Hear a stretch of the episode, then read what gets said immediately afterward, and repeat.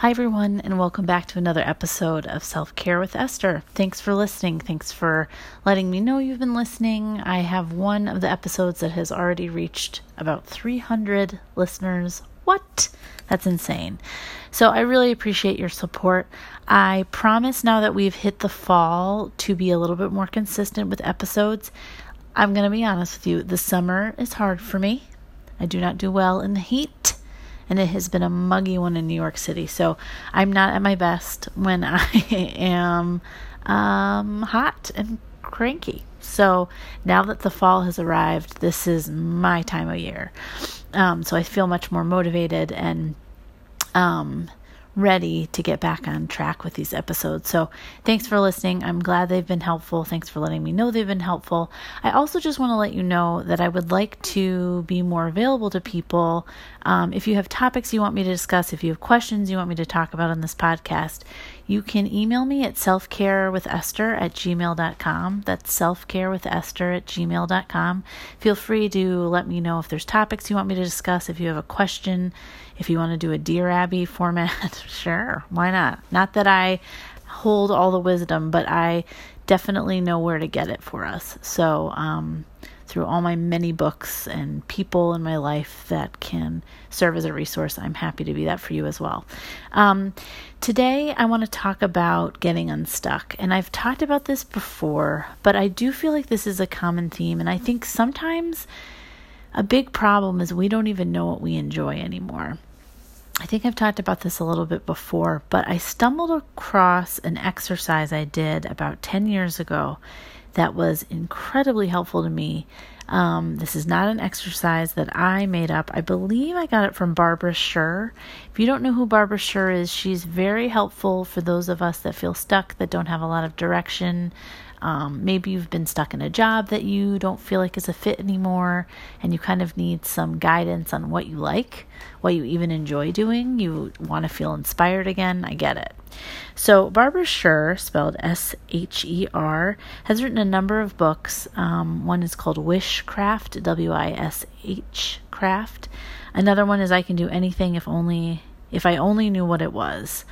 Um, and just a number of books like these that are incredibly helpful. I highly recommend them. A lot of these come from like the 90s or the 80s. I can't remember how long ago. I stumbled upon this not that long ago, and it was so helpful to me. It actually was part of what helped push me to move to New York, which had been a big dream of mine. So here's the exercise, and if this is helpful for you, I'm psyched. Um, and again, I, I, encourage you to hang on to this. I found this today and was like, all right, it's time to do a podcast because this is such a helpful exercise. The exercise is first to start by making a list of all the things that you have enjoyed to do doing, love doing currently, loved when you were a little kid, loved um, that gave you joy. The kind of exercise, it's a kind of type of thing where you kind of lose yourself you get so involved in this exercise or so involved in whatever this thing is that a good the best part of you comes out okay? So for instance it, it can be simple. It can be simple like you love to dance. You like to get a massage. You love riding a bike. You going to the movies is amazing for you. You like it, playing the guitar. I'm just actually listing everything on my list. Writing in your journal um, hanging out with friends hanging out with family traveling these are all things I have on my list. And so, first, just start off by listing everything that you can think of that just gives you pure joy. Okay? That's the first thing. And you want to list it as in one, two, three, four, five. You want to have, you basically want to have columns.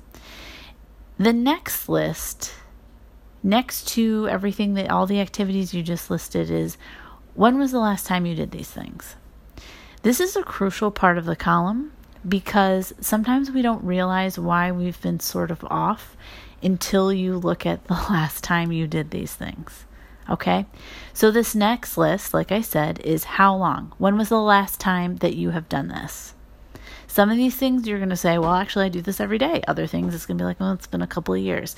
Don't judge yourself on this. This isn't about feeling bad about the fact that you haven't done it, it's a wake up call. It's a way to look at what you haven't been doing that gives you joy and how you can bring that back. So that next column is how long. The next column after that is is this for free? Does does this cost money or is it free? So you just write you can write F or M, F or M, free or money, free or money. And so for each, again, each thing you listed, you're writing free or money. The next thing is is this alone with somebody? Does this have to be with somebody or can you do this alone? Um, and again, there's so many columns you can do. You can write, is this job related? I think that's helpful.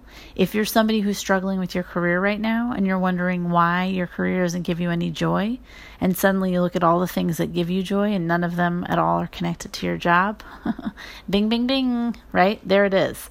Hmm, none of these things are connected to my job. No wonder I'm miserable at my job. Okay? Um, you can also put whether or not this feeds your mind, body, and soul. Um, or what, not even if it does, what it feeds the mind, the body, or the soul. Um, and if you're not somebody who's into the spiritual thing, that's fine as well. If you're somebody who is, it's important to see again what are the things are you getting enough for your mind, for your body, for your soul? Okay, so so those are the columns, and you can continue to make shoot make as many columns as you want, but those are the ones that I found to be particularly helpful because it allowed me to see where I was missing out. For instance, when it came to job related, very few, this was 10 years ago, and I'm trying to remember, I think I was at my first nursing job, so that makes sense. it was a rough one. Very few things that gave me joy, that made me happy, that helped uh, helps with my contentment were reflected in my job. Okay, that was a big wake up call. That was one of the call, one of the wake up calls I needed to get a move on and realize, okay, I don't need to stay at a place that's robbing me of my energy and robbing me of my joy. So, this is just a little exercise I hope is helpful. I personally think it's not just about talking. I can talk to you, I can talk to me about self care all I want, but if ultimately I'm not acting, I'm not taking an action and actually physically looking at what gives me joy, looking at what is robbing me of my joy, then it is a little bit different, right? It doesn't have as much of an impact as it does when you actually write it down. I also encourage you to consider talking about this with somebody because there is some power in the spoken word. There's power in acknowledging and saying, I'm realizing that this is missing from my life. I want to be held accountable. I want I want to have more joy in my life. Okay? So, I hope this is helpful. This is just a little thing. And I encourage you also to start, and I think I've talked about this before, but I'm going to say it again. If you have a hard time with creating the list, which I totally understand as well, I want you to start paying attention to when you feel alive. When you're having a conversation, when somebody when you see something on television, when you're listening to some music, when you feel that feeling in your body where you're psyched again, where you're feeling joy, pay attention that is a clue. That's a clue to who you are. That's a clue to what's missing. Pay attention, follow that thread, see where it takes you. I've said this before, but it bears repeating.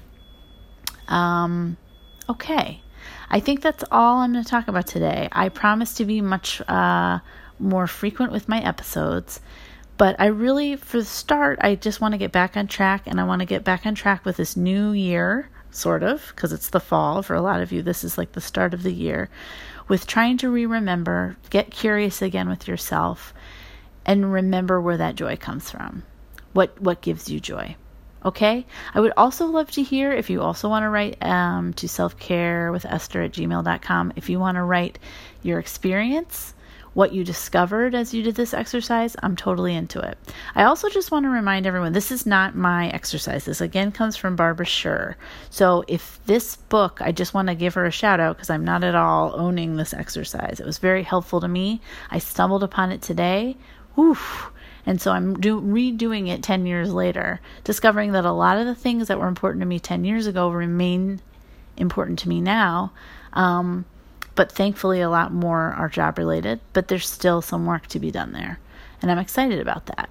So, anyways, feel free to hit me up at Self Care with Esther if you want to just also let me know how the experience was, if you want me to, um, if there's a topic.